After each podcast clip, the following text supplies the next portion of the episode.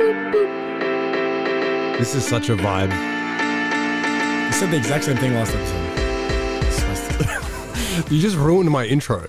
Anyway, what's up, guys? Welcome to another episode of The Righteous Man, where we're talking all things men, masculinity, and mental health. We've got the boys in the lab. How are we, boys? Gentlemen. Welcome back, Dave. Yeah? For the 15th time. To give a little bit of context, Dave has been away studying, doing whatever he's secretly doing that modeling. We're not allowed to disclose. Laundry model. He's a foot model now. What? And so our episodes have been few and far between, so we do apologize. Now, we have another person in the studio with us, a very special guest, the man, the myth, the legend, Dave. Honestly, I think this is a very big mistake. So today's guest is a close friend of mine. And look, what I've discovered is that every time I introduce close friends of mine to other close friends of mine, they just bond over the mutual enjoyment of roasting me. So I anticipate this is going to be so good. This is going to be a very painful next 60 minutes of my life. But we are very blessed to have Kyro, aka KT, up in the studio. I've been trying to get him in here for quite a while, so very glad that you could grace us with your presence, Kyro. Thank you. Pleasure, thank you for joining us. Thanks for having me. Now, what's our juicier topic? The juicier topic. I actually really like today's topic. I think it's something that is very understated, something we probably don't give a lot of thought to, but is very imperative to us as people and can be applicable to guys and girls. So, Dave, take it away. Yeah, so today we are talking about friendship, which usually when we hear that word, you know, we think it's a bit wishy-washy, something that's kind of like a youth meeting style thing or something that we only really give thought to when we're a bit younger in life. And maybe when we're older and we're in that adult stage, we don't look at friendships with the same thought process. I don't know. It's a very different thing. But I guess just to start off, maybe we can go around like what is friendship? What does that mean? What's friendship? What's a good friend? What do you guys think? Any other questions, or like can we just keep it at one? Yeah, I'll add more. We'll start with our honored guest, KT. What is friendship? Yeah, start with me, huh? I'm gonna start with you, brother. Start with me. Right, friendship. All right, as you said, very, very, very, very passionate about this topic. Say "very" one more time. All right, I'm just trying to get used to the level. You're already in his targets, Mark. You need to take it. He'll come for you, guys. I think he's very, very passionate about this topic. Yeah, right. Okay. All right, I'm here. Welcome back. KT's only just figured out that he needs to speak into the mic, so apologies for the technical difficulties, guys. But I think we're about to get there. On the thing in front of your face. Okay. All right. You guys have done a couple of episodes, and suddenly you think you're Kyle and Jackie O, huh? Kyle and Jackie O would be lucky to be in someone else's house recording the way we do. They'd be lucky. All right. Let's get to the topic. KT, what's friendship? Friendship for me, I summed it down to three main points, in my opinion. And it sort of trickles onto that second point of what makes a good friend. But the three main points that I've got, and we can unpack them, I think, together. So depth and authenticity. Okay. No fear of judgment or gossip, and face-to-face interaction. Mm. Ooh, I like that last one.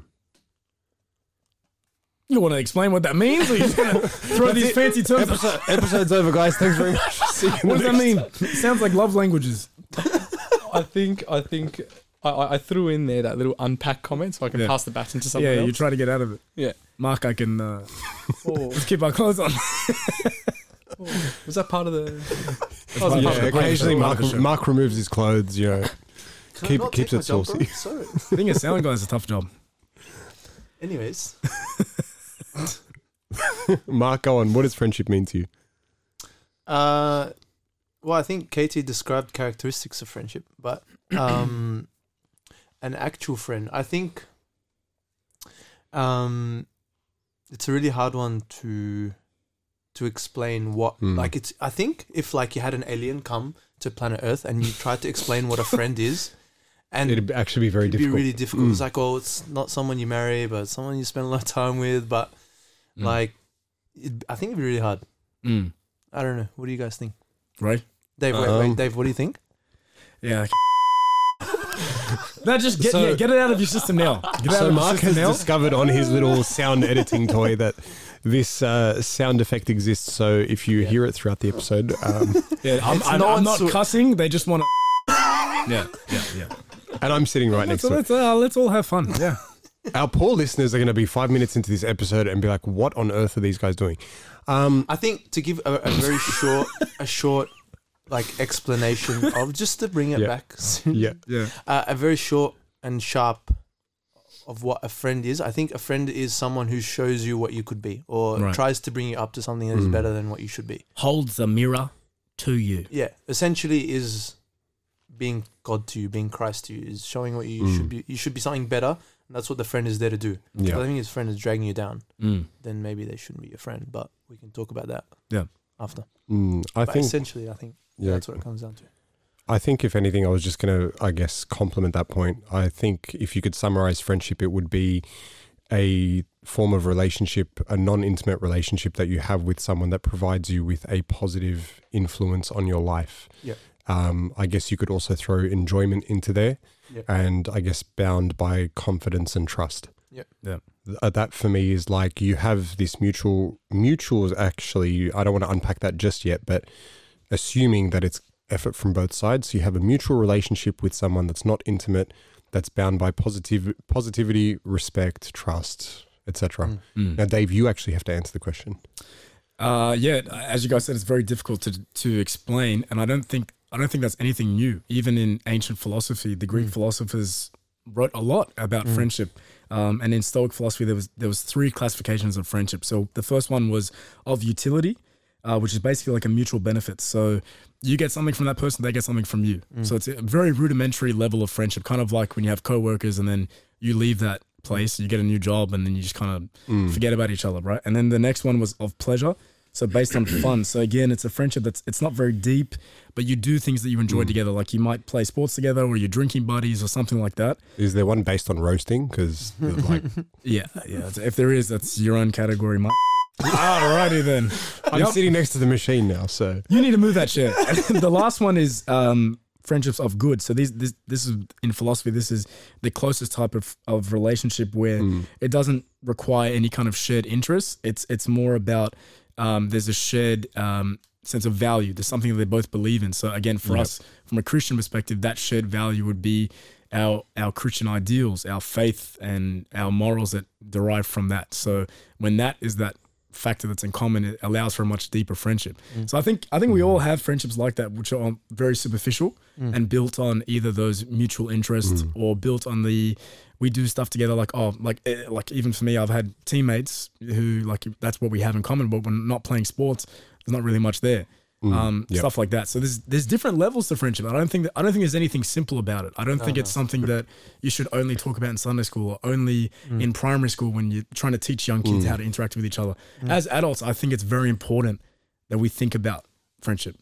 I think as well as we delve deeper into this topic, also to understand what are some of the negative effects of having, potentially, I don't want to use the word toxic, but for lack of a better term, friendships that aren't probably a positive influence on you. I think that's something that, it's not one of those topics that you sort of look at and go, I maybe need to think about who I'm spending time with, who I'm connecting with, maybe conducting a self-audit and thinking maybe I need to pull back from, this circle of people or whatever it is. But what are your thoughts, KT? Do you think that there is some rationale behind I need to be intentional in terms of, because it almost sounds like condescending. It's like, oh, I'm going to consciously make sure I'm not friends with this particular circle because whatever reason, you're obviously not good for me. Look, if we take it back one step, and I know I've spoken to Dave about this a lot, I think it's very important that we define, first of all, and differentiate between a friendship and an acquaintance. That line needs to be very, very clear. What we define as a friend now needs to be very, very, very clear as to what morals and values we govern that and the depth I share with that individual. Yeah. An acquaintance is a very different realm altogether, and that needs to be very clear. Unfortunately, I think now, and I'm not one of those people that like to throw everything negative on the consequences of social media, but I think... Naturally, put two and two together, the concept of a friend request has turned into an acquaintance, and now anyone who's got a friend request, that acquaintance friendship thing has been blurred.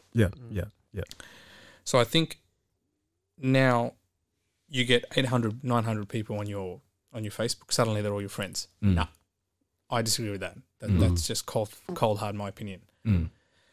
I think with coming back to this point on does toxicity exist in friendships? Absolutely, I think it does, and I think the Bible refers to that. Mm-hmm. I'm looking at my phone now because I haven't memorized the verse, but I'm very, very confident that that exists. Now, I think it was in Proverbs. I think Dave walked me. Evil company walk with the wise corrupts, and become wise, for a companion of fools suffers harm. Yep. So that definitely exists. Yep. But I think what's more important is that we define. If you are clear on what a good friend is and how to seek that, I don't know, tell me what you guys think, but wouldn't that be easier to avoid toxicity? Yeah, definitely. Rather than go on the realm of just avoiding toxicity. Yeah. And it's probably something you also learn the hard way in some situations. Like you might think that someone feels about you a certain way, and then some situations bring out their true colors. Like maybe everything's hit the fan for you and you were really hoping or expecting that they'd be there supporting you, and they're kind of not. Or you find out that someone's been talking about you behind your back, and it kind of shatters the reality that you had. And you're like, wow, this person that I trusted, wow, it's definitely not mutual. This is something. And I think as adults, that can be very traumatic. Like it can be, I honestly think it can be similar to a breakup when you have a close friend and you know, there's some kind of conflict there, or you feel hurt or you feel betrayed by that. And then bringing it back to what I was saying to you guys before we started recording, like as grown men, is this something that we pay off? Is this something that we don't think and talk about with much intentionality? Like, do we process that well when we feel hurt and betrayed in friendships? Or do we feel that because we're men, that it's not something that we should be affected by? You guys know what I'm saying? What do you guys think? I think at the end of the day, it comes down to what you went into the friendship, like what the goal was that you went in with, or like what you thought you would get from the friendship. Because some people, like, I'm sure we've all had friends like that, their whole life is built on who their friends are, or the times they have with their friends, or who they're getting married to, or their work colleagues, for example. Like that's what their whole value and their whole happiness is based on. So when it crumbles, then that part of them crumbles, or their whole being like falls apart. Like that's the person I was fully relying on to make me happy, and all of a sudden they're not there anymore. But I think when we go in with more of a mindset that like the church fathers talk about this, and it goes along, Dave, with what you were saying with like the Stoic philosophers, because I think they all kind of, it comes all from, you know, philosophers like Plato and all those sort of things who talked about this sort of thing. But I wanted to just talk about this quote, which I think talks about exactly what we're saying, but it says, "One sort of love in particular is insoluble. This is that love that is founded not on the basis of a recommendation or some office or great largesse or business contract or natural necessity, but only on mutual similarity in virtue. This love, I say, is not sundered by any turn of events. Long distance and the march of time cannot prevail to erode or destroy such love. And not only that, even death itself cannot rend it.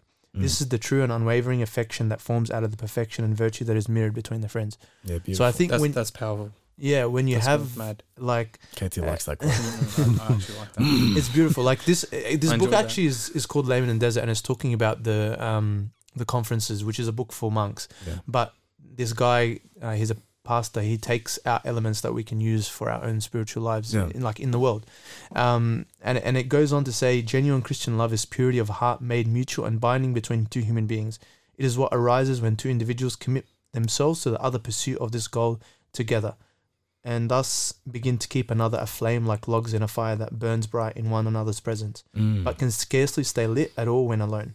Oh. So I think when you go in with that goal of, I'm going to try and be a good person, and I'm going to be selfless for you, and the other person is exactly the same, then no matter what happens, even if the friendship breaks down, you haven't, nothing, it hasn't affected you in a negative way, because you're like, I'm doing this to show my love for God for you.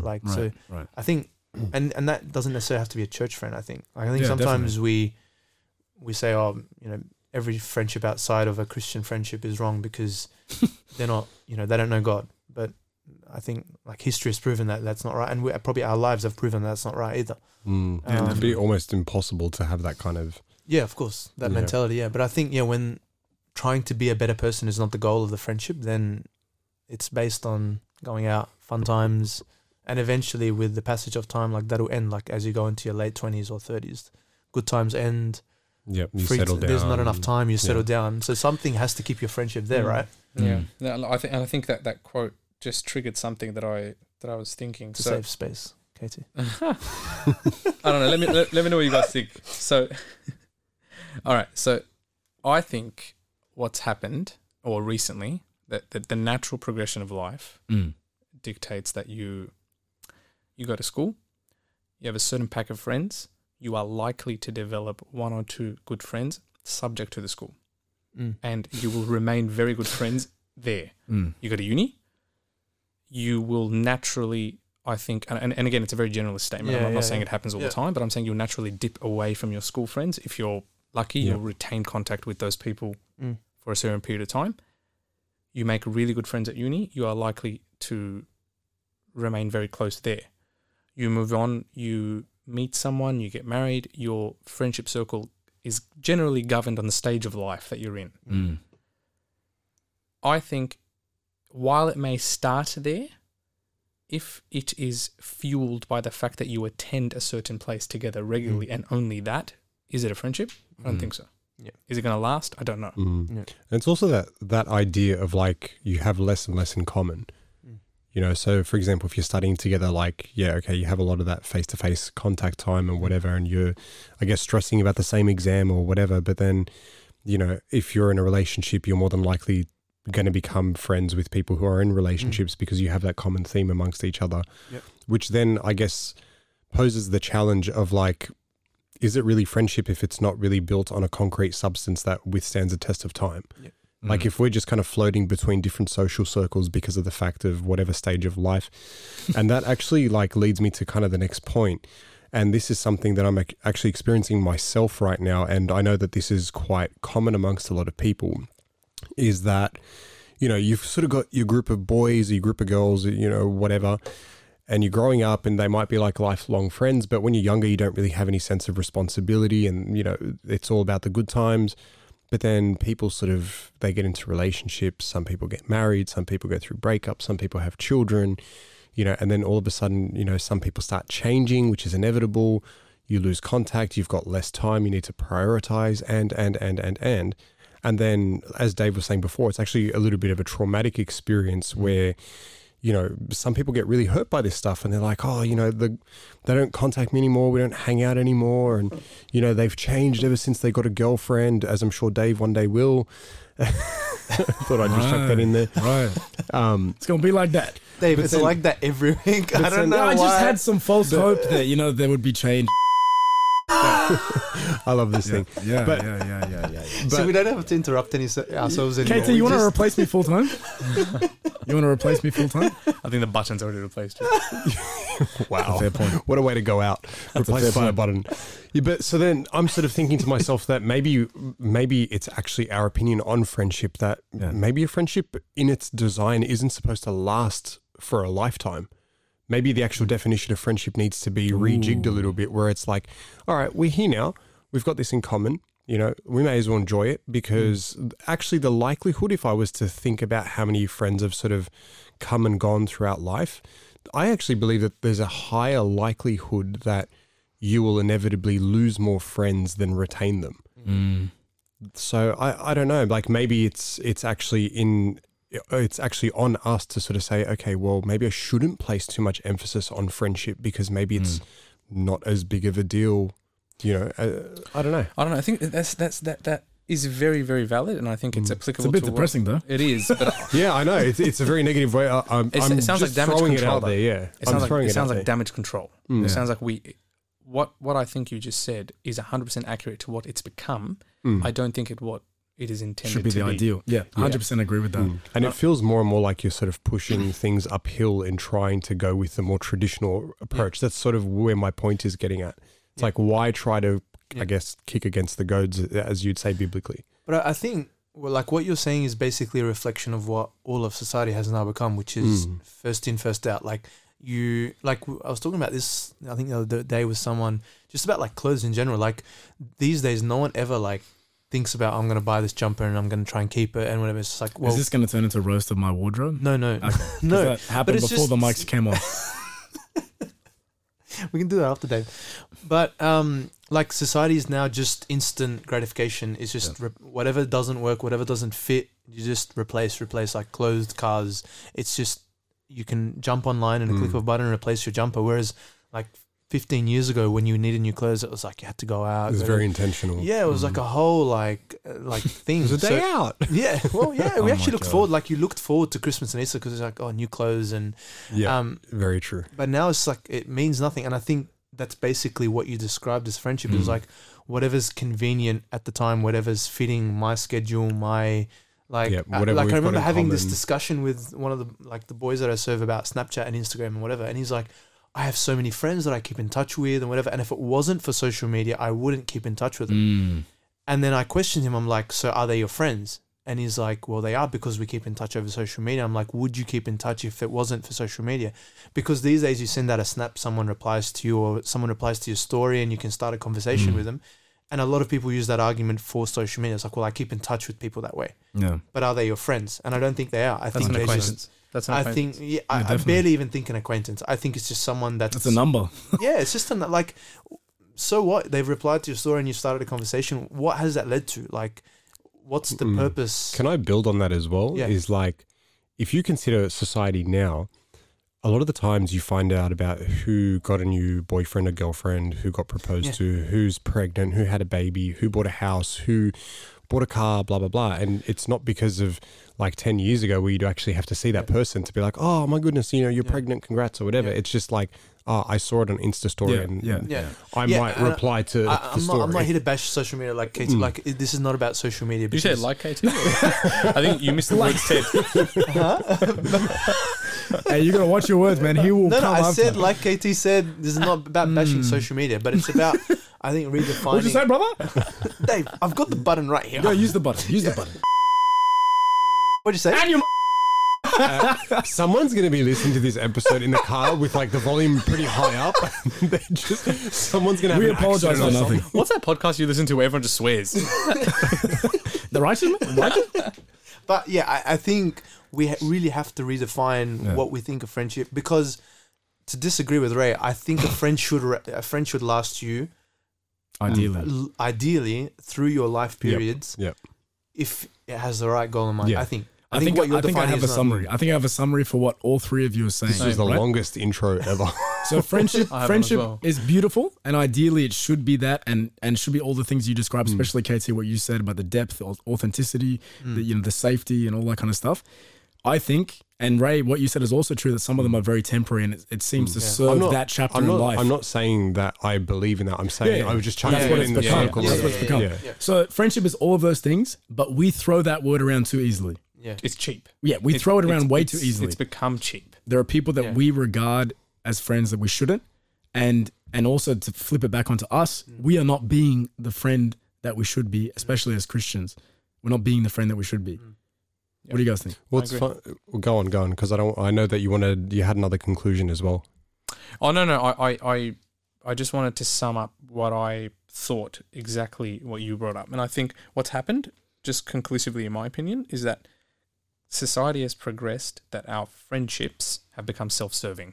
They serve me currently to avoid me either being lonely or to avoid a purpose or stage of my life that I need to ride that out, which is kind of crazy. But I can think of so many. It's self-serving. Yeah, it's crazy. No one wants to be alone. Yeah. Loneliness is a very, very scary thing, no matter what realm you're talking about. Mm-hmm.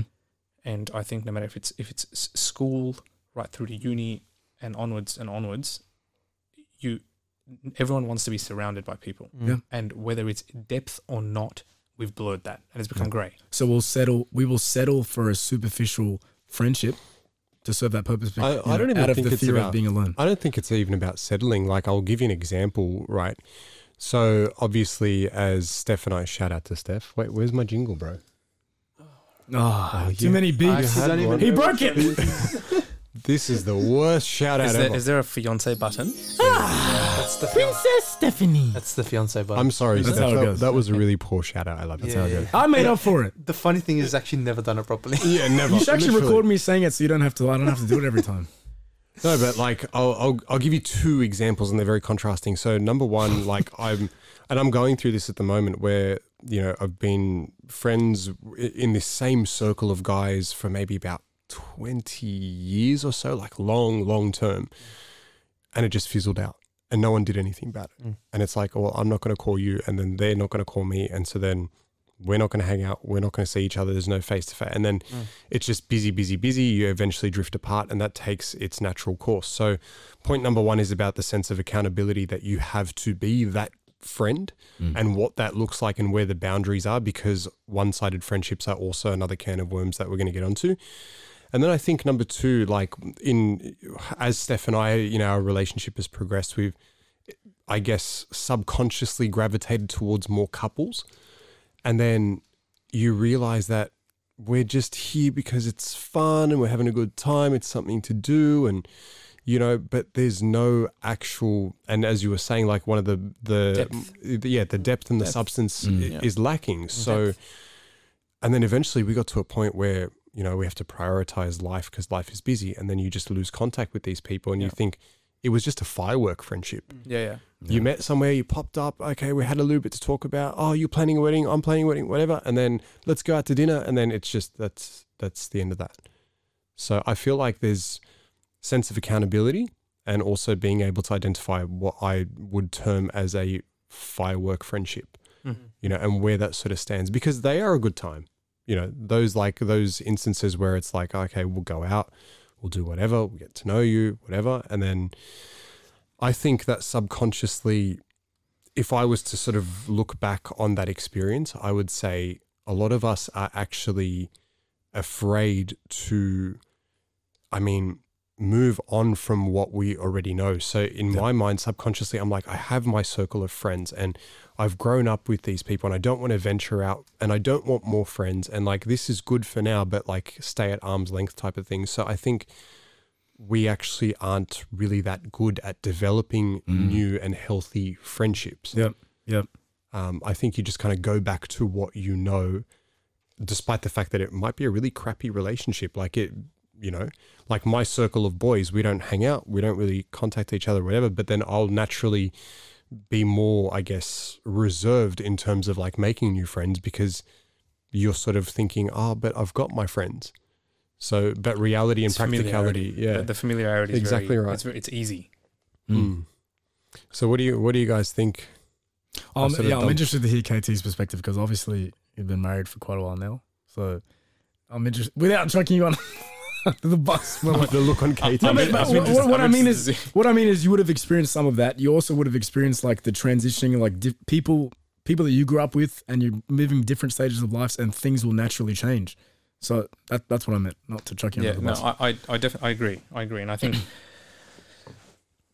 it gets it's a very scary and sad thing when you feel lonely in any stage, whether it be intimate or relational friendship. Loneliness is a very dark and scary thing. I think the important thing is to ask the why. We've identified the problem. We've identified several problems, and we've identified the catalyst to these problems. Why, for example, and I want to go back to this circle here, this 20-year circle, because everyone's got a circle. Every group. I thoroughly believe that as well. Everyone's got a circle, right? Girls, guys. I think you're, again, confidently being generalist here, but I think most people do. Why is it that a 20-year circle can filter away or a 10-year circle can filter away? And I think we need to ask ourselves, am I here for this person? Do I share morals and values with this person? If this person rang me at a certain hour needing help, am I there? Or in most cases, I find I look at a circle from far and I go, okay, is this person serving a self-centered purpose? Like, am I there just to be the funniest one? Am I there because I'm afraid to being lonely? Or am I there because I have no other option? Yeah. I think if we need to sort of rejig it and start again, think about your circle and think about what fuels that circle. Yeah. Is where I want to start. I don't know. What do you think? Yeah. And it kind of brings me back to what you said before about the 900 people that you might have on social media, right? And what is the litmus test for that? And I think you've touched on a few things there. And it's not necessarily bad things happening and seeing who's going to show up and who's loyal, but also something that you want to share, whether it's good news or bad news, who do you reach out to share that with? Because you're not going to, you might, I mean, obviously some people post status and stuff. I'm talking about more personal things. It's really that one or two that you would trust with that information, or trust with that problem, or you'd ask them to pray for you and whatever's going on. You know what I mean? Like actually, what are the litmus tests? I want to ask you a question actually. And I want to know if the majority of the room agree, and obviously the listeners can give it their own thought. I have spoken to a lot of people about this concept of friendships, and I think everyone is filtered down to, I have a lot of people that I know, I laugh with a lot of people, I hang out with a lot of people, but I probably can count three that I would share my life with. But that's all you need, right? See, that's my question. I reckon that's all you need. And is that the way, do you think that's the correct way, that's the way God intended for it to be? I reckon that's all you need. Yeah. I think, obviously, there's so many beautiful verses in the Bible, like even St. Paul when he says, let brotherly love continue, and some of the ancient church fathers have said that, you know, it would be better for the world to continue without the sun than for the world to continue without brotherly love, without friendship, and all the, you know, David and Jonathan and stuff like that. Like it's a very intimate thing. It's not superficial whatsoever, the friendship that's presented to us biblically. I don't think we need to have a bajillion of them, but if you experience that, you have that, but what do you practically do? Just like start unfollowing people from this point?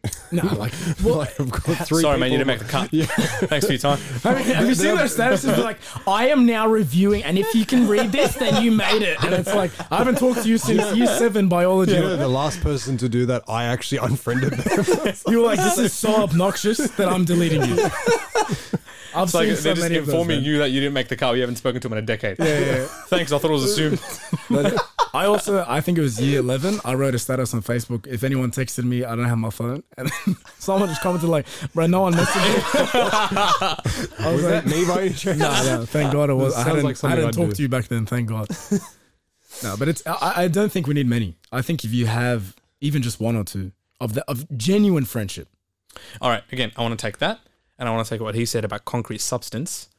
What is your definition of concrete substance? What are the God-intended crucial elements that sustain and fuel a healthy friendship? Wait, who's asking the questions here? All right, we'll let it slide. Go. You go. No, you go. And I've mentioned it before on the podcast. I'm very big on Proverbs 17:17, as iron sharpens iron, so a man sharpens the countenance of his friend. I think he's showing off. Double check that verse. Go there, double check it. Why are you pointing the sound guy like it's his job to do it? Yeah, I'm like the fact check. He literally mentions it every episode. Like we could be talking about like plants, and he'll be like, as iron sharpens iron. Herbology. Mark is actually reading a book. I'm trying to find the quote. Share it with the class. Why is it yellow? I'm trying to find the quote. Bro, is that a penguin book? I feel as though if you're confident, you can get away with it. Like, my favorite verse, Proverbs 604 verse 1, and you say anything, and no one really knows because no one read that far. Right. If you deliver it with confidence, that's it. Fun fact, that's actually the verse that the righteous man is built on. One of many. But because that is a test of friendship. You can't to sharpen one another and to call one another. You can't. And I've experienced this where, and I did a very short course. I never actually finished the thing. At St. Plurals. Just another course. Yeah. Just another course that Dave's commencing. Hold on. I enrolled in the one unit and I did the one unit, but it was intro to... Of course it was intro because, I mean, that's where it starts. Yeah. This is the greatest episode ever. Pastoral care and counselling, right? Did you get to the application? Anyhow, so one of the things that I was talking about was like when you confront someone and you're trying to help someone to be the best they can be, and obviously that can be an abrasive process.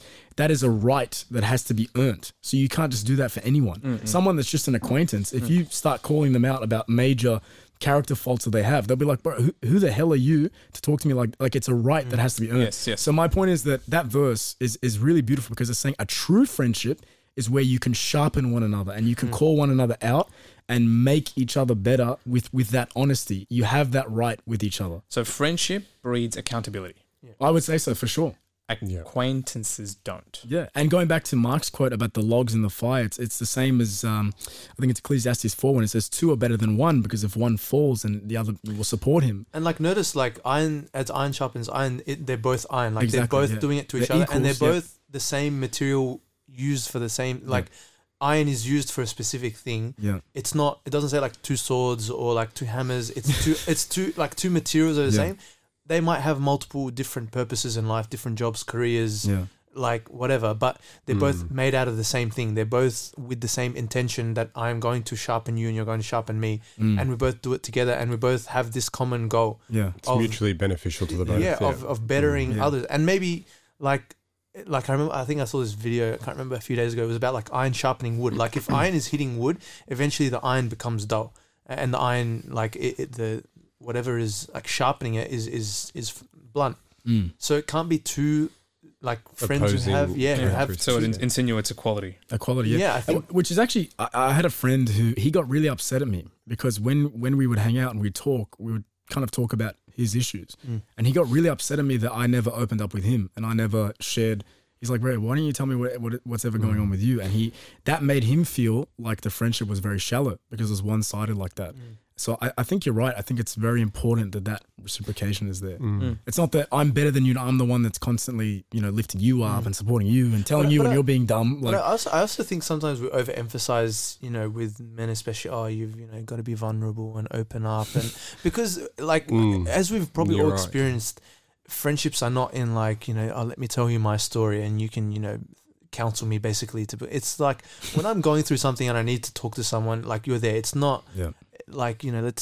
You've never told me. Like, I think it's overemphasized a little bit, and then guys kind of sometimes feel the pressure, like, oh, he's not opening up to me. Like, am I doing something wrong? Yeah, I'm not. Yeah. I will actually say as well, I find that guys have a harder time making friends than girls do.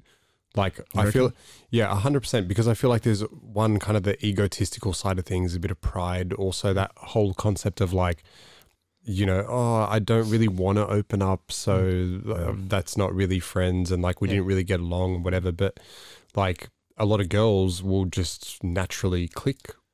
But do they naturally open up? Because I think that word is that the basis of what you would define friendship as? Like, can you open up to that person? Because I don't know if I'm basis, but I think every healthy, long-lasting, sustainable friendship needs to have an element of vulnerability. Because depth requires vulnerability. I agree. For me to be able to open up to you, tell you what's troubling me, what's plaguing my life, and how I'm struggling to overcome this, requires me to let you in to the nitty-gritty of my life. Of course. That's being vulnerable. Yeah. Of course. And then I have trusted you to not take that information and...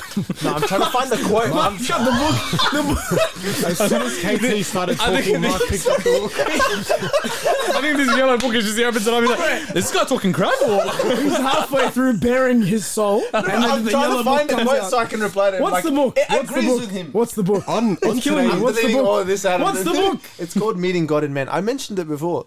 You mentioned Laman in the Desert. On today's practical... We need a bibliography. No, I'm trying to find the quote so I can support what he's trying to say. Can we stop cutting each other off first and foremost? That's what we do here, bro. On today's practical example of... All right. What not to do. How does it feel? Why don't you just go open up your book again? Oh, my God. Sorry, KT, continue your point, and then I'll... I'm finish, and we'll come back. We'll come back to KT. I'm pretty sure I was supposed to answer the same question like 10 minutes ago. How about I be the moderator from now on? I just don't know. It's clear that we've now noticed who requires a bit more love in this room.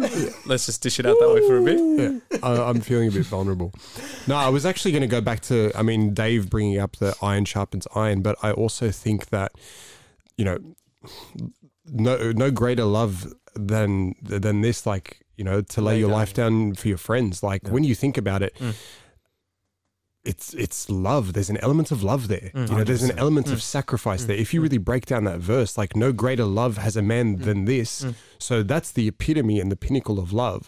To lay your life down for your friends, there is an element of sacrifice. And it's bound by love. Like, I think... Like, for example, I consider Mark to be a really good friend of mine.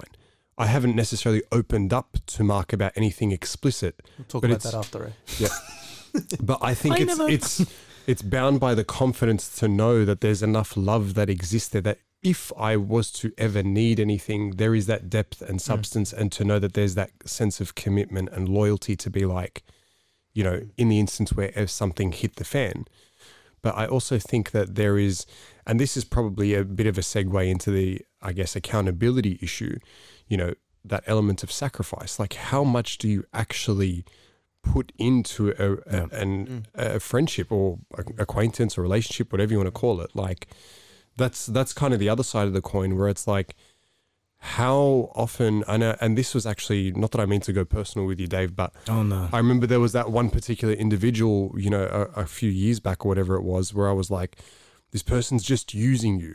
You know, they only seem to pick up the phone when they're bored, when they've got nothing else to do, or when they need a lift somewhere or whatever. And I don't know if you recall this conversation, but this was kind of like bound by, you know, it's a one-sided affair here. You know, there's sacrifice, which is fine, which is a healthy element of, you know, whether that sacrifice is time or effort or driving to someone or picking someone up or money or whatever. But then you sort of, there's this healthy boundary behind, if I wasn't the one pulling this weight, it would just fizzle out. Mm. Can I, just... This quote that I found. Book again. Is this from the book? It's just to support what you guys are saying, but I want to add another point, Ray, to what you're saying as well. So the quote says, friendship bursts the bounds of oneself, and in this is painful. In love, the other becomes my own self. In this way, his suffering also becomes a part of my own being. Mm. Every blow that hits him hits me also. As well as my own wretchedness, I now have to bear his shortcomings, his failures, his weariness, and his cares. We have to persevere faithfully in this unity of being. We also have to accept the consequences of friendship. It can become a difficult bond that wears us out. Sometimes we have to watch the disintegration of the other person and still keep giving ourselves to him in a creative way. Mm. So it's like... That's very powerful. It's good as well. Yeah. Like, Ray, what you're saying, like, greater love has no man than this. I think you're not called to keep the other person accountable. And I know that sounds controversial, because that basically means you don't need any boundaries, but... Like, I remember always when they talk about marriage and they talk about the verse of, you know, wives submit yourselves and husbands. Oh my God. The instruction is always given that to each person, like the wife and the husband, is that it is not your responsibility. We ignore the command to the husband. Don't worry about that one. But it's not each person's responsibility to make sure the other person is following the command. It's your responsibility to make sure you're following your side of the equation. Yeah. But see... doesn't that defeat accountability? It does, but like if there is a friend who, yes, is using you, has, like I said, if we go back to that verse, it doesn't say greater love has no man than this, is to lay down your life for one's friends and then make sure that they're also laying down their lives. Yeah, and it's reciprocated, or like... Well, there's the keeping score argument as well. Yeah. It's like... You know, I did it this time, and that did it, you know, you've got to do it this time or whatever. But then I think also in that case, if it's one-sided, it's, but you can't be in a friendship that like a person just doesn't reciprocate at all. Like that's a service. But then I think that's not a friendship. I think Kay's onto something there. Because, so I think it just moves from being a friendship, but it doesn't. Mm. But I don't think we're commanded to stop. No, definitely not. You're not commanded. We love them. Irrespective, because that's our calling as a Christian. Yeah. But it goes back to what we were saying before, how we throw around the word friend a bit too easily. Yeah. So maybe our fault is to expect that reciprocation, whatever, from that person. Mm. But it doesn't mean that we should ever stop showing that love, because by definition, it is the agape love. It's self-emptying. It's not looking to get anything in return. And if you look at the spark of like all of Christ's interactions, it started with trying to help someone. Like you never know, we don't know what continued after those. Like it says, like when Zacchaeus came to him, he then went and had dinner with him and like invited tax. So the spark was serving someone, and then it became a friendship, because maybe that person that isn't reciprocating might see, man, this guy loves me, he serves me, he like asks nothing in return, how can I not show something back? Yeah. And then all of a sudden something starts to grow from there where the person is now reciprocating. Yeah. So I think we can't just write off something as definitely not. Just a service. But I think the practical application becomes difficult, because that is Christ. And even in that same passage, when he turns to the apostles, he says, you are my friends. You're no longer, you are my friends. And there's that dignity there. But for us on a practical level, when you are in that, you find yourself in that one-sided friendship. You're not thinking about like, oh, I'm watch their feed. And it's like, why are they never showing up? Why are they never here? Why do they make me feel like I can't trust them with this information type of thing? I think onto that, and I know we've spoken about this several times, right? It's important to identify that if a certain relationship becomes a service, then I think let me know what you guys think. I think we are called for that not to cease. Mm. So service, in essence, if we are really aiming and the bar is there correctly, it's not to cease. Mm-hmm. I don't know. This is my opinion. I could be incorrect. But if you've adequately identified that this is a friendship and this person is my friend, you are entitled to ask for a two-way street. Yeah, it takes two to tango for anything to live. You don't know.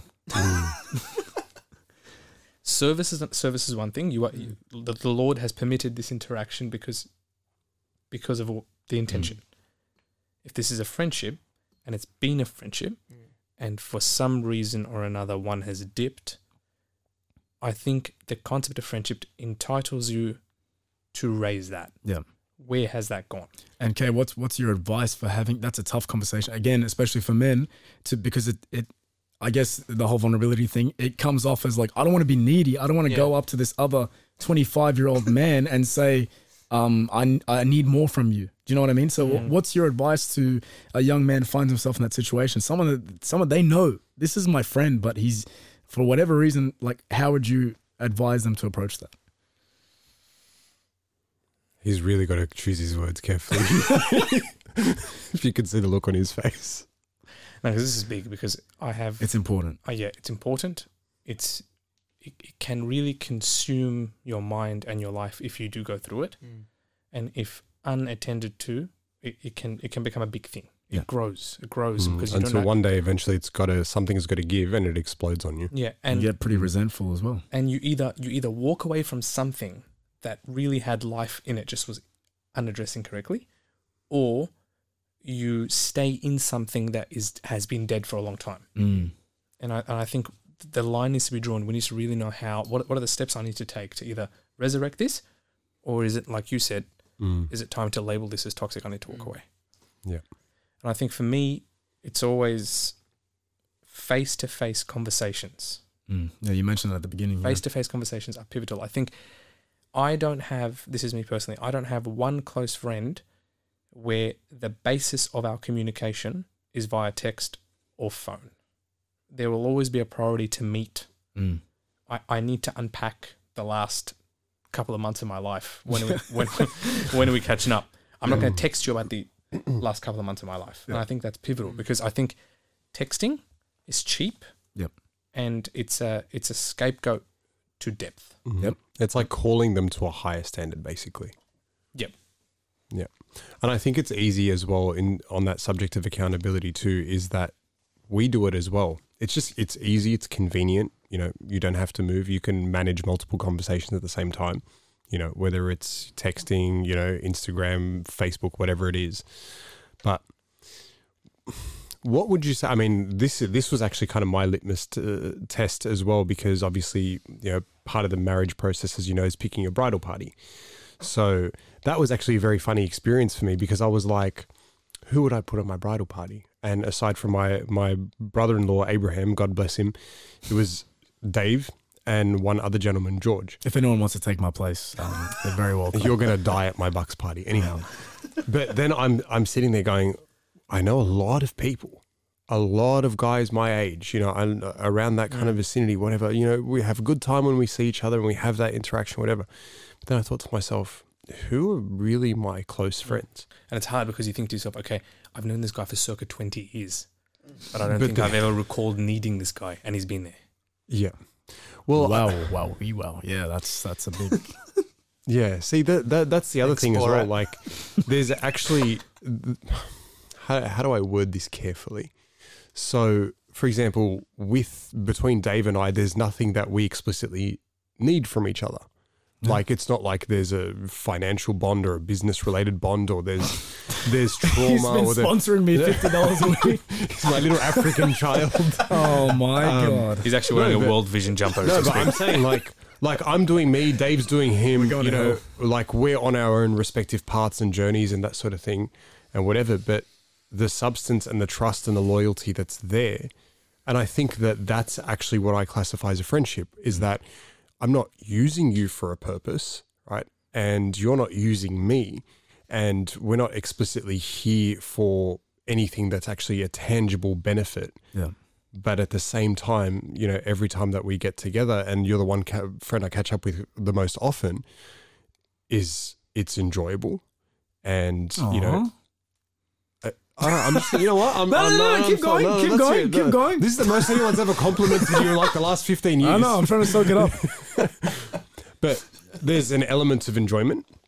There's an element of depth, as you said. But at the same time, there's an element of reciprocity as well. And I think for me, that's what I classify as a friendship in terms of that idea that if I don't have to think about it and I don't need to ask the question to myself to question the integrity of a friendship, then that for me is a good starting point. Because if you're asking the question, there's obviously an issue. Mm. There's something there that's making you that's pricked your ears and gone, hang on a minute, I don't really know how I feel about this guy. You know, so I think if there's any, I guess, takeaway message from this episode, and this sounds very, I guess, business oriented, but conducting an audit of who you're spending time with, that's probably the most precious thing that you can give to a person, right? And it's not just the face-to-face, because you can have a lot of face-to-face contact with people that you see on a regular basis, but like, you know, I don't keep in touch with any ex-colleagues from work, school, university, whatever, and I spent X amount of hours with those people. Yeah.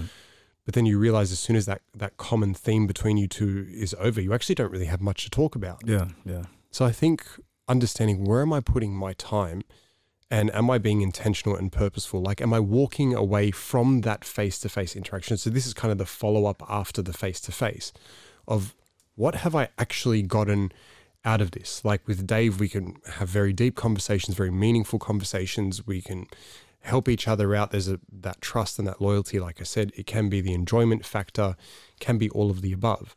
And for me, I think when you go into that realm of like your closest friends, where you might have that one or two, you're usually getting a combination of all of the above. That's what I sort of deem as like, this is now someone that you cherish and value as a brother because they can do X, Y, and Z. And so that for me is, I guess, a really good sort of checklist in terms of like, you know, you might catch up with someone, it's a good time, and then that's about it. Like we had a good time, and that's the extent of my interaction with that person. Yeah. But I think on the flip side is once you sort of, I guess, let go, which was going to be my next point, how do you go about letting go? You actually are dedicating more time to the people that matter. And so for me, that's actually a critical issue, is the fact that we're trying to spread ourselves too thin amongst too many people to satisfy multiple circles, where we're not actually able to pursue a friendship that's of value and substance because of the fact that, you know, I'm just trying to keep everyone around me happy and show face. That's huge. I'm looking big at one. Boy. Huge. This, big point. Very powerful. To give you guys context about why KT reacted like that, like, sorry, Dave, I'm roasting you on air, but I feel like Dave is more of the personality that's like, I'm trying to keep everyone happy in different circles and sort of, which is, I'm not roasting you. Like, I'm using that as an example because I know that's applicable to a lot of people where they're like, they feel this obligation to I can't say no to whatever. There is some truth there, and I've learned it the hard way, like especially when I was younger. I've had those things. It was like a year ago, bro. I was you might go out eat whatever after uni, and you spend like 4 or 5 hours with a group of people, and I would remember going home, driving home, and feeling like I would actually feel angry with myself because I feel like I've wasted that day, where I should have invested the element of time in like study, or should have invested in people that I actually care about, people I want to deepen those friendships, but it's exposed me to a lot of different circles and cultures and beliefs and backgrounds. It's crazy. Can I ask you a question? Yeah, go for it. Where are they now? A lot, yeah. Over the last few years, the tectonic plates of friendship have definitely shifted, and I've seen some very funny things. Like I remember with my basketball team, and the whole idea of that mutual like activity that was like we felt like a family because we were training like 5 days a week, traveling together, playing together, meeting each other's partners and wives and kids and stuff. And I remember, I don't think that any of them will ever listen to this. There was like a group of them that for the last 10 years, like they've been doing this. Traveling, eating together, like this is all they do outside of work. And then out of nowhere in the group chat, it just erupted into this huge punch on, and those friendships of 10 years in one moment evaporated. And it was all because, like, deep down there was a quid pro quo. It was serviced by they were serving a purpose, and they all served that purpose. And it was counting about the number of times that you've come out and how long you stayed here and what present you got there and how many times you made dinner for us. And I was sitting there, I was like, man, this is crazy. And in an instant, it evaporated. And that was a big wake up call. And that was at a time of my life that I was actually trying to evaluate. What did you say? What did he say? Audit. I was trying to audit the friendships and be like, you know what? I need to start saying no a bit more. Dave was doing the real life version of the guy on Facebook who's like, you're all cut off. Yeah, well, no, for real, but I just didn't post anything. If you don't hear from me by midnight tonight. Well, that's what I'm saying. Like part of that, which was the next point, was like part of that letting go process. If you identify there's nothing here for me. Yeah. How do you do it? Learning to say, number one is learning to say no. Yeah. Oh, sorry, man. Absolutely. Like, you know, I'm busy. I've got plans. I've got priorities, which is another thing as well. But like, where else? Like, you can't just ghost. I mean, some people obviously do just ghost on you, but that's a touchy subject for me at the moment. No. Oh my God. No, God forbid. No, like one of the boys, like full on, just one day, just yeeted on the group chat. There was no chat going on. There's always one strange group chat. Yeah, like 25 years of friendship, and just in a moment, bang. He's just left the chat. Yep. Yeah, right. No one ever heard from him. Never saw him again. Whatever. Blah blah. Just double check he didn't get a new phone or something. It moved to Optus. No, but going back to that serious element, okay, number one is learning to say no. Yeah, like, absolutely. Why is it that we're so inclined to, you know, keep up with, you know, all of these people and to show face with these people? Yeah. Can I throw a curveball? Because I think we all go through it. Yeah, let's go. If you've identified that this is a service, not a friendship, does service trump friendship? Where's the cricket's chirp button again? As in, is service more important? Yeah. Delayed a little. So if you've identified it's service, right? And we've identified also that, I'm sure you guys have, that service is pivotal, right? Does service trump friendship, or the other way around? Can I answer this question? Not with that look on your face. No, because I actually have a real life example of something that happened just last week. So there's one particular individual that I know that the only interaction that they have with this other individual is the fact that they pick them up because this person doesn't have a license, they don't have a car, whatever. And then my friend was like venting to me and sort of, he opened up the text message conversation and all it said was, hey, church this weekend, ? Yep, pick you up. Church this weekend, ? Yep, I'll pick you up. And then that was the whole conversation. There was like 80 messages in a row of all of this. And then Habibi, that's Uber. Then, that is Uber Black. This guy just has to sound up to an Uber account. But then hang on. Like this is actually the part that I'm sort of contesting here. He was like, it's like a service, but the sheer amount of frustration that came out of that, like service shouldn't make you angry and resentful. And like even one-sided friendships, like there shouldn't be that element of negativity that's there. So I don't know. I don't know if service necessarily trumps friendship, because on the other hand, friendship is a very healthy thing for an individual to have and to pursue intentionally. Like you need friends. Maybe that guy expects something from that person. I was just about to get to that. Yeah, I agree. I think for me, what... Does it become negative because there is a consistent level of expectation that an individual has from that person? You only text me or you only contact me when you want me to pick you up. So I'm asking if that individual, and I'm saying, again, this is an ideal world, it's a perfect world, but what if that individual's mentality shifted from, this is a service, this individual does not have a way to get to church, and I am of his means to get to church, but he is not my friend, and I'm not bitter about that. And I've acknowledged he's not my friend. I'm facilitating him going to church. Yeah. Does that then set a foundation for him to be bitter? Not necessarily the bitterness, and this is obviously applicable. Well, actually, I want to go back to what you were saying because you sounded like you had a point on the tip of your tongue, Mark. No, he said it. Like, I think if the guy is expecting, well, I'm picking this guy up, he should, you know, be nice to me and like have a conversation. Well, maybe you're expecting him to be a friend when Yeah. He's the guy being picked up is just like, oh, this guy's just picking me up for church. Like, what's the big deal? What's the big deal? I think this always happens in service, like in anything, like even in like if you're doing Sunday school or if you're doing whatever, there are always going to be people that you must show the love of Christ to that do not care about what you're doing. Like they're just like, oh, it's our Sunday school teacher, whatever. And you're like, you're trying to be friends with them and they're like, well, he's just our servant. Why is he like, so I think it's about expectations, but I think it's also like, just, it doesn't from like, even though he's your service, it doesn't stop you from still acting in the exact same way that you should, which is loving him. Can I also add another spanner into the works on top of this? I mean, this, we're not trying to solve this particular instance. Like this is applicable to a lot of different situations where it's like one-way street, I'm putting in all the effort, I'm not getting anything in return, blah, blah, blah. So you can adopt this to anything. But I think that there's, and in this particular instance, since it's the example, there was an opportunity cost that was there, right? So it was like, you know, I want to spend time with my partner after church, and then I want to, you know, go hang out with people, and then blah, blah. And I think if you adapt that principle towards most of these quote unquote friendships, right, is that if you're applying that principle of time to someone and putting in that effort and dedicating that to someone, albeit service or not, but it's actually having a negative impact on you to the point that you're missing out on what something that could be of value or substance to you.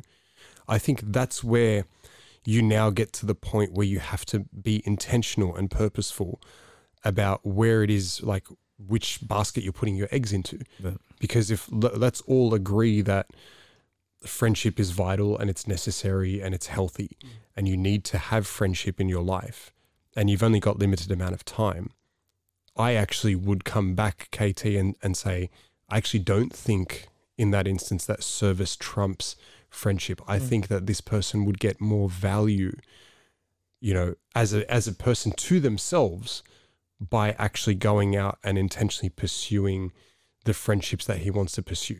Yeah.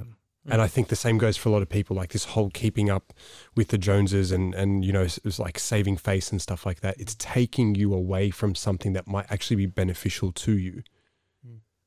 So but I don't know. Couldn't you say that that's a little bit self-seeking? Well, that's exactly my point. I'm like, at some point you have to. Like what if that person never ever, like, what if his connection to Christ is you?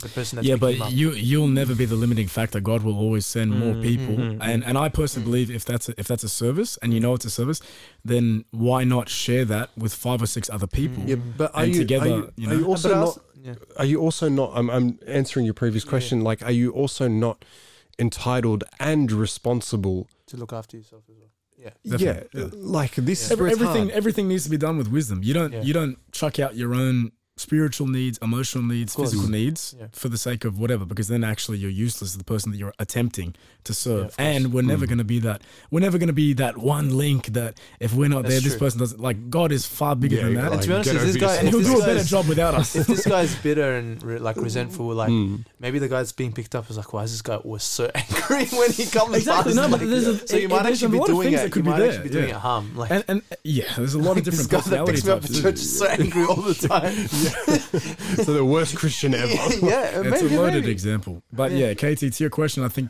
everything that we do in Christianity needs to be done with wisdom, and we will never be able to serve. Service requires, as it says in Psalm 23, "My cup runs over."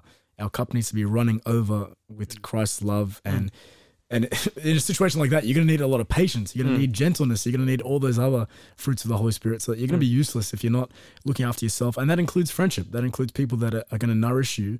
And I think friendship is something that God has ordained for our lives. I think there's a reason why Christ himself speaks about having friends, the apostles, and honors St. John the Baptist by St. John the Baptist says, I'm not the bridegroom, I'm the friend of the bridegroom. It's my greatest joy. This is my joy fulfilled, to see my friend and to see him take his bride, the church. You know what I mean? Like friendship is something that has been given a lot of dignity by God. So it's important. We need that. And I don't think we can say one trumps the other, but we need both. And we're probably going to be poor at both without the other one. Do you know what I mean? Like, I can't say that I had the answer to that question. But I thought it was a good discussion point. It was a great discussion point. I didn't have the answer to it, so I can't tell if you were right or wrong. We never have the answers on this podcast. Yeah, no. I think there is no answer. I think it's like it's something that you need a lot of prayer and wisdom about and a lot of guidance, because there's no right. Because some situations require for you to say to your friends, look, like, I can't be there and I like this takes priority. And then some situations like, well, like we said, this, I need to draw a line here and I need time with my friends and I need time to recharge and re-energize. I think there's no steadfast rule. Well, on that whole subject of like, you know, picking and choosing between, you know, service and friendship, you know, and needing to actually look out for yourself and have something that's positive and beneficial, there's something that needs to be said about friendships that have a negative impact on you, you know, so there's bad influences. And they don't necessarily have to be a toxic environment like we mentioned before. It could just be the fact that when I'm with this in this circle and with these people, I am doing things that I know that I shouldn't be doing. Simple as that. Everyone's on their phone. I'm listening. I'm also Thanks, listening. KT. Dave, you're fired. I thought I was fired in episode 7. Pack up. I have no belongings. Just go. No belongings. Pack up, take that box in the corner and get out. That's not my box. So what do you do about that situation? I'm asking the questions. I want the answers. Mark, oh my Lord, what do you reckon? This is so painful. Why do I do this? Mark, we need you. Ray, do you mind repeating the question? What was the question? Can I actually, I'll give you, I am not condoning this behavior in any way, shape or form. I'm not saying that this is correct, but my mechanism to deal with... punching people. No. This is physical abuse, isn't it? My mechanism to deal with friendships that I no longer want is I just walk away. Simple as that. Rip the Band-Aid off, not interested, see you later. And I am not condoned, so people, please don't roast me, please don't send us anonymous, blah, blah, blah. Oh, you're really scarred from that, eh? Yeah, I mean, I'm traumatized. We have to take the anonymous link off the whole page. Can we define like what's... I'm not saying that is correct for the last time. No, can we define what's like a negative or toxic friendship, I guess? Because like people, there's always situations where people don't pull their weight. No, well, I'll give you, and no names mentioned here, I'll give you kind of, this is an extreme example, where like, for example, you might go into a friendship or an acquaintance or you know someone and that you know that they're hanging out in the wrong crowd in the context of like, they're out late, they're clubbing, you know, they're doing all sorts of things, there's illicit drugs, they're drinking heavily. You can see that this is taking them away from the positive and fruitful things in their life. Like they're not performing at their job, they're not studying properly. And, you know, it's actually, there's a consequence to that, right? It doesn't necessarily have to be engaging in illegal behavior, but then, you know, that it, I guess the definition of what you would call a bad friendship is that when it takes you away from something that could be positive or beneficial or another element in your life. For me, rip the Band-Aid off, walk away. Yeah. Simple. So what's the difference between that? Sorry to sidetrack, but what's the difference between sacrificing in a friendship versus, because sacrifice technically means it's taking you away from something. So so what's the difference? I would disagree. I don't think like you're giving up something. But it's kind of more like giving up of yourself, like your time, your energy, your whatever, as opposed to this is dragging me in a wrong direction. No, so that's what I'm saying. So that's what I'm saying. So Ray's saying it's taking me away from something else, positive potentially. But you could also argue that a certain friendship might take away time from, you know, let's say your family, but that's not a bad thing. I think because it requires that. I think if there is an element of like, I'm not usually kind of the Bible bashing one on the episode, but not that that's what we do here. But I think if there's an element of sin involved, and I'm not opening this can of worms, especially in the guy-girl friendships. I think if there is an element of sin that's involved in the confines of that friendship, that is a very good indication that that is probably not a friendship that you should be a part of. But then my follow-up question is then, do you have a responsibility in any capacity to correct that person? Or to at least say something? I don't think so. I think if you're in a situation where... Isn't that what a friendship you do say you, boo. That's my opinion. Because realistic, like there's the spiritual element, but there's also the practical element. Like... If I'm not saying going clubbing with them. To like, well, this is like I'm just. Well, I know. As funny as that sounds, I know. We know people that have had that approach. Yeah, like. Yeah, I know, and that's what I'm saying.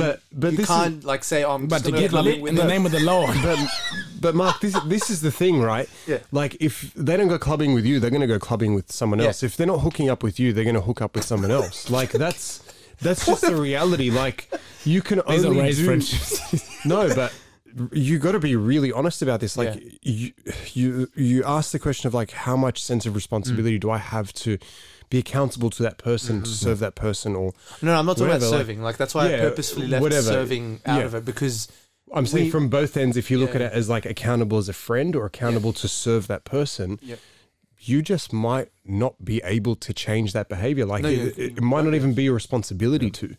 I think if you're in a situation where you need to get out of a group of friends for those reasons, that needs to be your priority, and you're probably not in a place to have that kind of impact on them. And you walking away and by your actions, you know, showing a different standard, I think will have more of an effect. And it can be a very stressful thing. I remember, and as I've talked about in the podcast before, when I was younger and I was very far from the church, and all my friends were very far from the church, and the stuff we were doing was very far from the church, and I was stressing about, how do I change that when I started coming back to church? And one of the priests gave me a very good advice. He's like, it will naturally happen. If you're on different trajectories, it'll naturally... It's like that scene in Fast and the Furious. Paul Walker and Vin Diesel. But you need to change your trajectory. Yeah, that's they took separate exits. Yeah. And they, you know, that beautiful scene, they go different directions. It's the same thing. Like once you make that decision... Fast and Furious really sucks now. It really does. I don't understand. And then The Rock comes out. They're off to space or something. I don't get it. The planes and the thing and the... I don't get it. It's ever since The Rock came on board, and it just turned into like, it's all about him and the action and the muscle and whatever. What's wrong with that? We're there for the cars, like, bro. I watch him every day. What do you mean? It's about the cars. Like, anyway. He's a machine, though. He's an absolute machine. I don't know how we got into this tangent. I'm really sorry. Continue, Dave. But yeah, I think it's something that happens naturally. When you make that decision to make certain changes, it will happen. And I think I've told you guys this story before. I had a friend... At the time, he was my best friend, but really, it was one of those friendships where the foundation was the partying and the whatever else, and like there was nothing there. There was really nothing there. Yeah. And when I made that decision to be closer to the church, he one day came up to me at uni, and he was like, "Yeah, we're too different, hey." And I was like, "What?" And he's like, and he basically said to me like, "I don't want to hang out with you anymore," and we just didn't. But I think that was so easy because it was built on nothing. Like it was built on a foundation of corruption. Well, you can also get roasted as well. Like, oh bro, you know, you're so lame now, whatever. Like there's always going to be that. Yeah. But like, let's say like, for example, the example of you and like Ray, like let's say someone starts deviating a little bit from that path and you can tell that they're going down. It's usually me. A bad path. Yeah. I'm usually the one berating Dave for like, what the hell are you doing with your life? But anyway, moving on. Like, where is your responsibility? Because if we're saying iron sharpens iron, then you have a responsibility to make that person better. Yeah, but that's in the context. Or you have at least the responsibility to try, like in the context of a true friendship. That's what I'm talking about. Yeah. I'm not talking about like the guy that you met at the club and you're like, I should probably try and save him. I'm talking about like two. I think it depends on what the friendship is built on. Like. By the way, I'm just stirring the pot. Like, so much satisfaction. I just like, love, like, I'm just. But what if they were never really friends? Like, I was like, what? What if he was Lucifer? Oh my god! But so, what do you guys? Because that probably is more likely to happen. That you're both going on the same path, and then circumstances, whatever, or the person is being pulled away by. Yeah. Another friend or another relationship. I think it goes back to, as Ray just said, about what it's built on, and when you have that right to challenge one another, if your friendship is genuine, it's built on those good things, and someone starts to do something, whatever, then you have that chance to iron sharpens iron, and chances are they'll be more responsive. Yeah. But if the whole thing is built on something that's not even there, there's nothing. There's nothing to salvage, and there's no. That's what I mean. Like if you don't want to salvage it, then of course, but you go for gold. Like get rid of them, because you know what gives me a lot of peace as well is that like if you know you've kind of drifted apart a little bit and then you've done what's in your control and influence, so you've reached out, you've sent a message, hey man, let's catch up, whatever, and they're just disengaged, they're disconnected or whatever. I don't know, I'd sleep a lot more peacefully at night going, well okay, I did what I could, obviously not interested in it, need to, you know, I can't just continue pursuing this. But I think going back to the idea of negative influences and bad friendships, I think in order to kind of bring this all together, I think it ultimately comes down to kind of defining what a good friendship is. And I guess, being more intentional and more purposeful about pursuing those. And naturally, you're probably going to deviate away from those negative friendships as it is, like just as an organic byproduct of being more purposeful in your pursuit of friendships. You know, so I think that don't sort of overwhelm yourself and be like, oh my God, I have to have an awkward conversation. I've got to have this like, you know, this confrontation and then have to try to like save this person, and then it's going to be a dramatic and climatic, you know, thing that Fast and the Furious chuck the music on. Yeah, I think when I think back to any friendships that have gone that way, it's never been intentional in a way of like, you know, we're breaking up. Like it's just been natural drifting. Yep. And because it was built on the foundation of nothing, then. There was no desire from any side to really. It's easier for that to depart your life if it meant nothing to you then. Yeah, that's what I'm saying. It's much easier, and I think, like Ray said, like you have a sense of peace about that because you're like, well, that's I know what I'm doing. Like I know the path that I'm going on. This doesn't align with that. I'm not really, like, upset about it because it doesn't contribute to what I'm trying to achieve and do. I don't know, what do you think, KT? You haven't given your wisdom about this. I think I might hit my quota. No. You got more in the tank. I hit my quota for the episode. No. You got more hungry. In the tank. I hit my quota He's for the thinking episode. About the skewers that Dave promised him. There was no skewers. What'd you say? Look. For obviously, like from the perspective of our listeners, like the expectation isn't to sort of go through your Facebook friends list and be like, you know, nah, you didn't make the cut, nah, you know, whatever. But I think if you were to sit down with yourself for 5 minutes, you know, as you're listening to this, driving along or doing whatever, thinking, I don't want to be crude by saying this. Realistically, I think most people have maybe 2 or 3 close friends. When you think about it, like, you know, if I was to ask any one of you individuals, like, you know, who are your friends? You probably have those 1 or 2 or 3 people that come to front of mind. And then everyone else is kind of like, oh yeah, you know, I'm all right with this person and whatever. But I think that's more of a reality check. And I'm sort of implying that like allow those friendships to flourish and to grow and to prosper because that's what's adding value to your life, you know, and maybe it is time to be a little bit more intentional about saying no, about, you know, just organically pursuing your own path and then letting those things, I guess, wither away for lack of a better description. Jesus only had one at the cross. So if he only needed, well, he didn't need one, but he didn't need anyone. But yeah, he was only left with John. So yeah.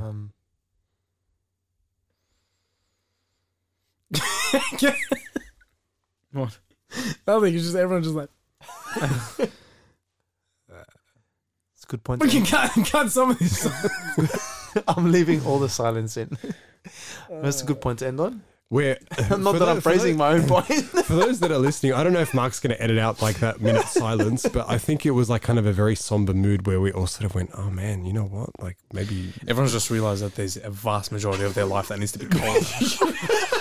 I'm messaging my mum now. Yeah. Anyway. Did you say you're messaging your mum? Yeah. It was a joke. Okay. Anyway, do we have any final, I guess, comments? KT, what are your thoughts? If there was one message that you... Yeah. If there was one message that you wanted people to get out of this episode, what do you think it would be on the topic of friendship? I liked the beginning and the beginning concept behind I would like people to, if they do get the chance and if this does hit home for you, grab a piece of paper, write down your closest friends. And I think if you can inject what we spoke about into those close friendships and take the bar further, take those friendships further, take it away from the fact that we just work together or go to uni together or we see each other regularly or we've been mates for 10, 12 years. Take it to, we have depth, we have vulnerability. If I feel like crap, I'll talk to you about it. If there is a huge milestone in my life, I'll share it with you. Take those relationships and add depth to them. That for me is the real, personally, what hit home. Nice. I think there was, I mean, my my final point, and something that we have yet to discuss on this particular episode, would be don't be afraid to go out and make new friends, because as you shift through those stages of life, right, and you discover more about who you are as a person and where you want to go and what you actually value, I think that you'd be surprised, rather than being stuck in that hole of familiarity and for a friendship that might not necessarily be flourishing as you go through that audit process, as you said, KT, that there are some incredible people out there that do value friendships, and you would be surprised as to how many people struggle with this concept where they do feel that sense of loneliness, and they sort of say, you know, I wish that I had more friends. So I think, you know, identifying a good and genuine, honest person that you connect with and you have that substance and that depth with, you know, more often than not, you can tell pretty quickly if you're going to get along with a person. And I think, you know what, putting yourself out there to be like, hey man, you know, like, good to meet you or whatever, like we should catch up, we should hang out, you know, what's your number, whatever, and doing all those proactive things and not being afraid to put yourself out there and to form those new bonds. You would be surprised, like, you don't have to stick with what you know.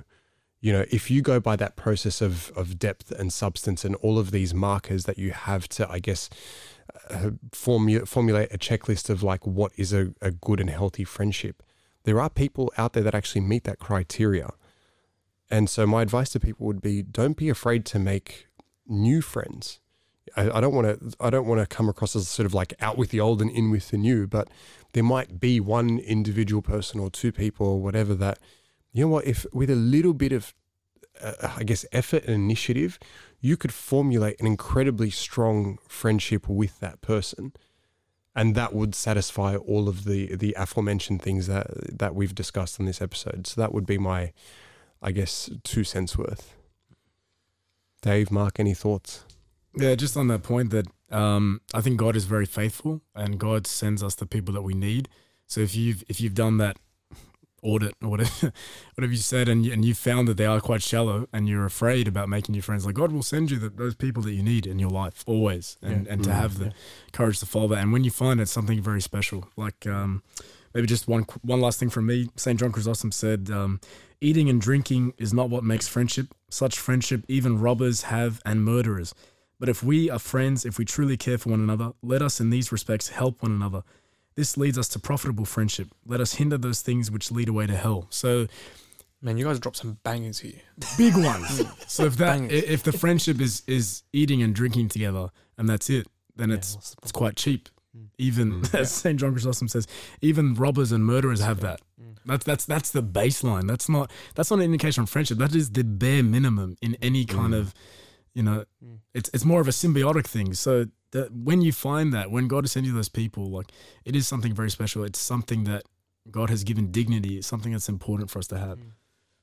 Yeah. Marky Mark, any final words? I guess based just on, like, off of Dave's point, is I guess just focus, like, with KT's list of people, like, focus on quantity, quality, sorry, not quantity. Like, you can have quantity with many people, and like as everyone knows, like, you can message 50 people a day and you can reply to people's stories, and you can think that that's a friendship. But I think, like, if you're only catching up like once every few weeks or whatever, but it's a deep, meaningful friendship that brings you blessing, that brings you grace, that brings you like improvement to your life, that, like, you don't need to feel like that's not sufficient. It's whatever, like, we just judge it as insufficient because of what we see on, you know, on social media or whatever we see around us, and we think that everyone is communicating with 25 close friends every single day. No, like, it's just a facade. So I think just focusing on quality, and focusing on just more meaningful things, like more than just eating and drinking, like